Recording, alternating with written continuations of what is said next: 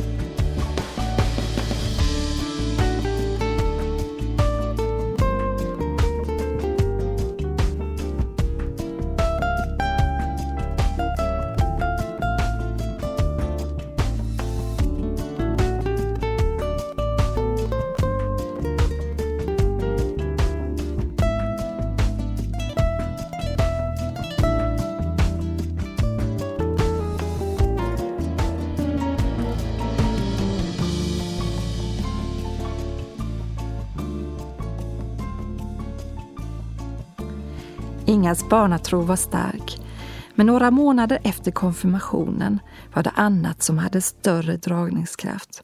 Så hennes relation till Gud stod på standby medan hon festade runt med sina kompisar. Den har varit eh, en, en processform kan man säga, ganska lång för jag hade en väldigt stark barnatro. Eh, den fick jag i söndagsskolan. Jag kommer inte från något kristet hem. Jag tror inte ens, jag tänkte på det häromdagen faktiskt, jag tror inte ens att vi hade en bibel hemma. Men jag kom i alla fall till söndagsskolan. Då var jag fem eller sex år. Och det var ju, här var ju på västkusten och det var ett väldigt strängt prästpar där som heter Marelius. Jag vill säga det namnet för att de har betytt så oerhört mycket för mig. Där i söndagsskolan så mötte jag Jesus. De förmedlade verkligen en stark tro på Jesus till mig. Och när jag var fem, sex år då fick jag läsa en psalmvers fick tända ett ljus i granen och så fick jag läsa en psalmvers som är så här. Ack Herre Jesus, hör min röst, gör dig ett tempel i mitt bröst. Uti mitt hjärta bliv och bo så har jag tröst och evig ro. Och jag tror det var precis det som hände.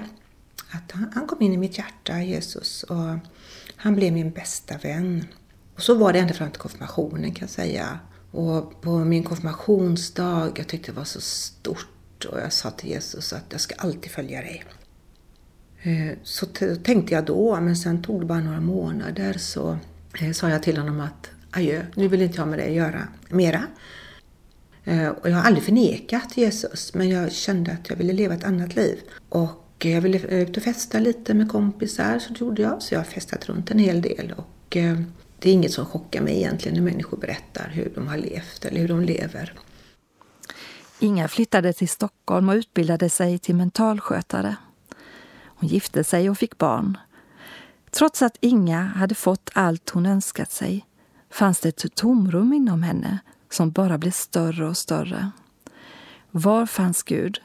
Fanns han överhuvudtaget? Vad var meningen med livet? Inga hade sina barn på kyrkans barntimmar och en kväll hamnade hon på ett föredrag som avslutades med nattvardsgudstjänst. Och så blev jag tyst och så skulle vi ställa oss upp och sjunga O Guds lam och då hörde jag Guds röst tre gånger högt att du ska gå fram och ta nattvarden. Och då gjorde jag det, jag stapplade fram det här. Och då liksom sa jag på något vis till Gud att nu, nu får du ta över i mitt liv för nu orkar inte jag mer. Och då var relationen tillbaka, precis som när jag var innan jag lämnade honom.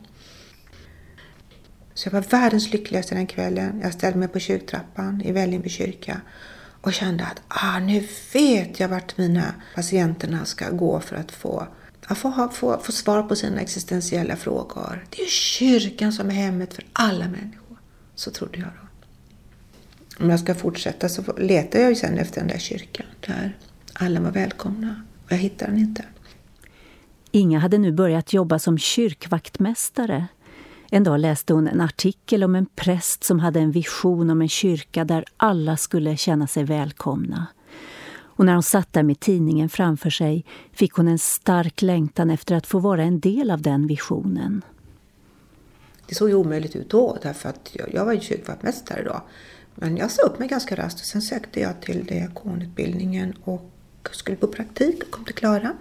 Det var första gången som jag hörde någon uttrycka samma längtan som jag hade. En kyrka där alla var välkomna och få gå ut och söka upp de förlorade och välkomna dem.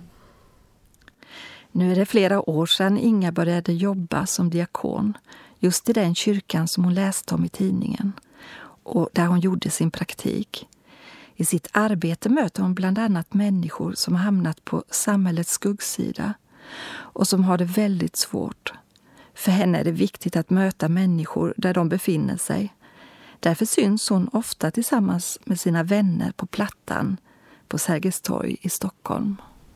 Det är många som går förbi på Plattan och som stannar till av unga människor. De tror inte det är sant att ser det ut så här i vårt samhälle. Och jag tror att eh, många unga också med sin kunskap som kanske jurister eller sjuksköterskor. Och vi har ju haft jurister som hjälpt till att titta till exempel på våra flyktingars papper och gått igenom dem och fått igenom så att människor kan få stanna här därför att man noggrant har kunnat gå igenom. Så jag tror att unga människor har otroligt mycket att hjälpa till och bidra med om man vill göra det. Och det är en väldig gåva också till kyrkan om, om de vill komma med och engagera sig. Men kyrkan befinner sig även på Stureplan under nätterna. Inga gick kursen kyrka-polis i samverkan och var ute med dem en fredagsnatt och såg att det inte fanns några vuxna där som inte hade druckit eller bara fanns till för ungdomarna. Vi brukar gå dit vid kvart i tolv och stanna ganska länge, kanske till halv fem ibland. För att det är just vid tre när många krogar stänger som eh, då ska de förflytta sig till de ställena som heter fem eller åka hem. Och det är där man kan få en hel del bra samtal faktiskt. Redan innan också naturligtvis. Men man märker att många unga människor bär på tankar och också svåra upplevelser, även i den miljön. Och där finns ju också mycket droger. Och nästan alla ungdomar jag pratar med har en väldigt liberal inställning till hash och ser det ungefär som att det är inte någon drog utan det är det är bättre än att dricka ibland för att det inte ger samma baksmälla kanske då. Så att eh, jag upplever verkligen att vi kristna behövs på Stureplan. Det här med att gå ut på Stureplan, det har varit en, en längtan hos mig i flera år kan jag säga. Lite är det väl för att eh, mina söner finns där ute och roar sig och att jag själv också har roat mig ganska mycket och, och kände av den här tomheten i mitt liv. Men vad är det man pratar om mitt i natten på Stureplan? när finanskrisen kom så blev samtalen väldigt annorlunda. Man märker att många av de här unga uttryckte då en längtan efter att eh, få göra någonting vettigt av sina liv, att få vara med och bidra med något viktigt för människor. Och gärna i tredje världen har de ju uttryckt. Jag kan säga när jag står på Stureplan så är det väldigt många som frågar hur de kan hjälpa till. Finns det någonting jag kan göra? Och det finns det ju faktiskt. Eh, till exempel nu så har vi ju en nattöppen kyrka. Och det finns ju mycket man kan hjälpa till med där. Man kanske kan finnas med i något team som förbereder fika på kvällen innan de ska gå och sova. Och även hjälpa till på andra sätt faktiskt. Vi tar ju emot väldigt mycket saker, bröd och mat. Vi får ju väldigt mycket idag. Eh, och jag tror att Eh, många unga har kontakter också som skulle kunna hjälpa till att eh, bidra med det. Inga menar att det första steget in i kyrkan kan vara att man får en uppgift och får vara till för andra. Under småtimmarna på Stureplan blir det också tillfälle till djupa existentiella samtal medan de dricker kaffe och äter Mariekex tillsammans. Men en del också uttrycker, det kan komma fram, men det kan stå och prata i ett par timmar faktiskt. Och då kan det komma fram att de varit med om väldigt svåra saker. Eh, kanske har sett kompisar dö, olyckor eller det har hänt någonting så som är väldigt traumatiskt faktiskt och som de kanske inte pratar om. Men när de har druckit lite så kommer det fram i samtalen. Och så sånt får vi ju prata om. Och så finns det en hel del som kommer från kristna miljöer som finns här ute som inte har hittat någon församling i Stockholm när de har kommit hit kanske fått ett bra jobb så. Så blir de kvar och ja, de hittar ingen församling. Så går de ut och roar sig och festar runt och så lämnar de sin tro mer eller mindre. Och en del säger det med sorg att de inte har hittat någon församling i Stockholm. Inga har lagt märke till att människor bär på liknande existentiella frågor oavsett vilken social bakgrund man har. Jag märker ju på de här eh, som är lite tilltufsade att de tycker om att prata med unga människor. Och många i den här gruppen av eh, hemlösa, de är väldigt intellektuella faktiskt och de tycker om att och, kan säga, prata på, på ett vettigt och djupt sätt. Man kan tänka att de vet väl inte så mycket om livet som sover ute och, eller kanske inte reflekterar så mycket. Men, men det är faktiskt väldigt reflekterande människor. Du bär kanske på en längtan efter att få göra något, men ingen har frågat dig om du vill hjälpa till. Inga tycker att kyrkan har en viktig uppgift här. Men jag tror faktiskt att det nästan måste börja med att kyrkan frågar efter människor. För jag tror att det är ett ganska stort steg att ta kontakt med en kyrka om man inte vet vad man kan göra. Men om kyrkan har någon verksamhet och, och, och riktar sig utåt. För jag pratade just med en, en kvinna igår som engagerar sig i kvinnojouren. Och hon vill ju ha en konkret uppgift. Hon säger att eh, de har kurser, eller så här, utbildning nu då för dem. Och de är 37 stycken som ska hjälpa till där. Men det är ju en förfrågan som har gått ut från kvinnojourerna. Jag tror att kyrkan måste vara med på, ska man säga, på bettet. Om man har några verksamheter man behöver för människor som kan hjälpa till. För jag tror att människor eh, vill hjälpa till. Jag märker ju det. Det säger många att de vill hjälpa till och göra någonting, men de vet inte med vad. Men vad kan jag göra? Jag tror man måste ha lite konkreta uppgifter som man kan hjälpa till i, som måste man också känna att man kan klara av. När jag hör om Ingas arbete i Stockholm så undrar jag hur man ska kunna förverkliga det där man själv befinner sig. För Inga handlar det om att ha rätta attityder och ett kärleksfullt bemötande av alla människor oavsett vem man möter. Ja, hur ska man kunna få saker till att bli en verklighet? Jag tror man får börja där man står. Jag vill berätta en sak som har gripit mig ganska mycket, ungefär en tio dagars tid nu. Det var när vi hade afternotiv förra veckan. Så kommer det in en kvinna till oss och så säger hon, jag har letat efter dig, sa hon. Och jag tyckte jag kände igen henne, men eh, inte så där speciellt. Men då sa hon att du var uppe på häktet. Och jag vet att jag inte varit på häktet på två år. Och så sa hon till mig så här, eh, du gick fram till mig och så sa du så här, du är en fin kvinna. Det kommer att gå bra för dig. Och jag var gravid och jag visste ingenting om min framtid. Jag var helt förtvivlad. Och de där orden har burit mig. Och de har gett mig sån kraft. Och jag kände då när hon sa så, så kände jag mig alldeles, jag ska säga, chockad kan jag nästan säga. Därför att det var så lite jag hade gjort, jag kommer inte ens ihåg det. Och då tänker jag väldigt mycket på våra ord hur de kan bygga upp, hur de kan skapa någonting i människors liv som man kanske inte ens tänker på själv. Och um, det har fått mig att tänka om, för ibland känner man ju att man kanske vill mästra någon som kommer in och tagit återfall och så här. Men då tänker jag så här, sen dess har jag tänkt så här, nej, jag ska inte göra det. Utan jag vill vara med och bygga upp och inte... Och jag har faktiskt lett till också att jag fick be en kvinna om förlåtelse som jag kände att jag hade varit... Eh, jag hade inte varit fin i bemötandet av henne. Och sen tror jag säkert att det som jag sa var rätt. Men jag kände att det spelar ingen roll om det är rätt eller inte. För jag ska ändå inte säga så. Utan jag ska vara med och bygga upp. Och här tror jag att alla människor kan ha. Vi tittar i vår omgivning, människor som finns omkring oss. Att verkligen få vara med och, och skapa något gott med våra ord. Och kanske det är där vi måste börja. Jag tänker att om man inte kan göra så mycket mer så kanske man kan le mot någon då. Man kan säga någonting eh, just som bygger upp en människa som man möter. Om man börjar där kan man ju tänka att vad är nästa steg då?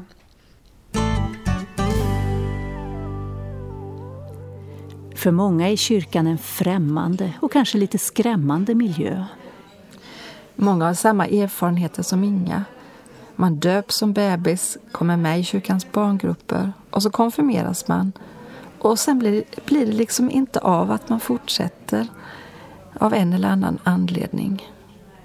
Du kanske finns med oss som har en längtan efter att hitta meningen med livet och få ett större engagemang för dina medmänniskor. Men av olika anledningar kommer du inte till kyrkan. Efter musiken ska du få höra vad som är grunden för Ingas engagemang. Men nu lyssnar vi till David Ivarsson och Josefin Gniste som sjunger Bli kvar hos oss. Bli kvar hos oss i din kyrka med ditt heliga ord och dina sakrament. Bli kvar hos oss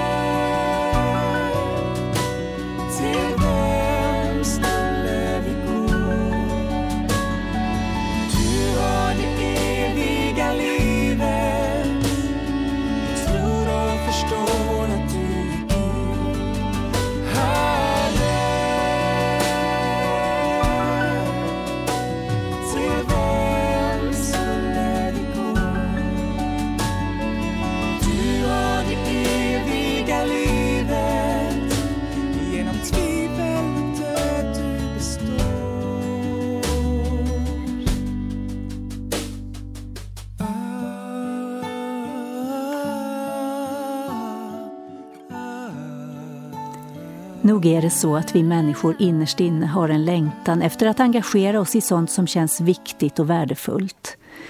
Men det är inte alltid så lätt att veta hur vi ska prioritera i livet. För Inga och hennes vänner i kyrkan är det viktigt att lyssna till Guds röst. Därför träffas de ett par gånger om dagen för att gemensamt tacka Gud och berätta för honom om alla sina behov. Ibland kommer ju församlingar till oss och de vill gärna veta om vårt arbete och gärna ta efter det. Men de är inte beredda att be. Varför säger ni måste be också? Men, oh, men så länge kan vi inte be eller sådär. Men, men då tänker jag, det, nej, det är där det måste börja i allting. Inga har fått smaka och se hur god Gud är och hur han har upprättat och helat många människor som hon och hennes vänner har bett för. Innan Inga lämnar sitt hem på morgonen vill hon vara tillsammans med Gud. Och sen är det inte bara det att man ska be då i kyrkan utan jag känner den egna personliga bibelläsningen, bönen är jätteviktig. Så det är inget jag hoppar över utan det, det har jag också varje morgon innan jag går iväg. Det ingår i morgonförberedelsen om man säger så, innan man går iväg härifrån. Jag ska läsa ett citat av Abraham Lincoln som finns med i Richard Warrens bok Leva med mål och mening. Inte kan väl Gud ha skapat en sådan varelse som människan för att leva endast en dag? Nej, nej, människan har skapats till odödlighet. Sedan skriver Warren Meningen med ditt eget liv är mycket viktigare än ditt eget självförverkligande, din sinnesro eller ens din lycka. Det, den är mycket viktigare än din familj, din karriär eller dina vildaste drömmar och ambitioner. Om du vill veta varför du hamnade på den här planeten måste du börja med Gud. Du föddes av hans vilja och för hans syften. Så kanske att bejaka den här tomheten och den längtan som finns. För det märker jag när jag pratar med unga människor att, att de har en längtan. Och många gånger kanske det är en längtan efter att bli lycklig, att få träffa någon partner och bilda familj. Men jag, jag vet ju i mitt eget liv att det är mycket djupare än så. Det ger en stor del av tillfredsställelse i livet men ändå inte allt. Utan den här andliga dimensionen måste få sina svar. Jag kan ju tänka tillbaka på mitt eget liv hur det var. Att, att just det här eh, tillfällen när det kändes så tomt i mitt liv. Jag förstod ju att, att det var den andliga dimensionen som jag saknade i mitt liv. Och Det kanske beror på att jag hade haft en barnatro så jag visste ungefär vad jag skulle söka och det kanske man inte vet om man inte har det med sig. Men, men ändå så tror jag att, att kyrkan har väldigt mycket att ge. Att söka sig till den miljön. Och, och det finns ju ganska många fina gudstjänster idag. Och det, man kan gå in på hemsidor och titta. Och jag tror man ska våga pröva den vägen faktiskt. Det viktigaste för Inga är att hon är älskad av Jesus och det är även grunden för hennes arbete som diakon. Att kunna se med hans ögon och att höra med hans öron, att hjälpa med hans händer och älska med hans hjärta. Inga vill utmana dig att ta ditt sökande efter livets mening på allvar. Jag vet ju i mitt eget liv att Jesus han, han har förändrat hela mitt liv. Och det kan ju vara ett jättestort steg eh, från att eh, känna en andlig längtan till att öppna sitt hjärta för Jesus. Men, men ändå att bejaka det här. Och det finns ju alfakurser där alla frågor är tillåtna. Att söka sig till en alfakurs. Där man inte förpliktigar sig för någonting mer än att, att ja, finnas med i, de här diskussionerna efter maten och lyssna på ett föredrag. Då. Innan vi avslutar det här programmet vill jag läsa ett par verser ur Bibeln och be en bön tillsammans med dig. Ty av nåden är ni frälsta genom tron, inte av er själva. Guds gåva är det, inte på grund av gärningar för att ingen ska berömma sig. Ty hans verk är vi, skapade i Kristus Jesus till goda gärningar som Gud har förberett så att vi ska vandra i dem. Jesus, tack för att du vill umgås med oss vanliga människor och att du vill forma våra liv i din kärlek. Hjälp oss att se människor med dina ögon, lyssna med dina öron och skapa något gott med våra ord. Amen. Walked his way through a narrow street with a cross as a burden and blood on his feet. He had a life with nothing to hide. Still, you crucified. He was nailed to the cross and placed in a cave. And on the third day, he rose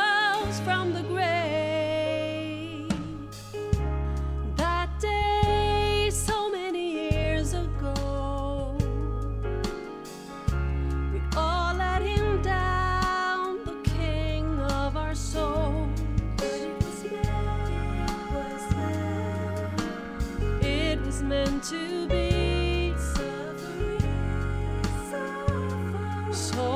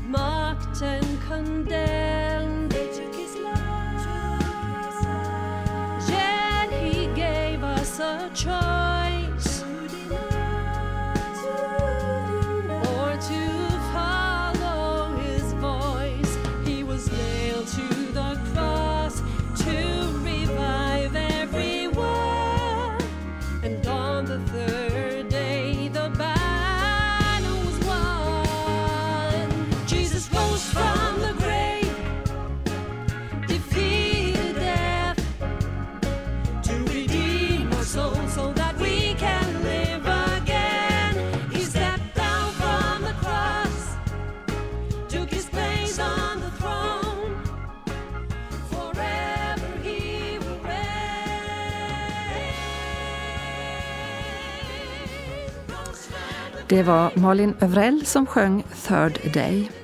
Idag har du fått möta Inga som är diakon inom Svenska kyrkan. Diakoni handlar om att omsätta kristen tro i praktisk tjänst för andra.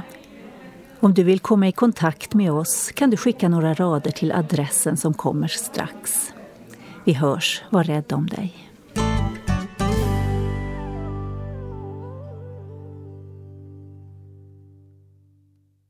Hannas Café är producerat av Stina Backlund och Maggan Johansson för Norea Radio Sverige med adress Östergatan 20 262 31 i Ängelholm.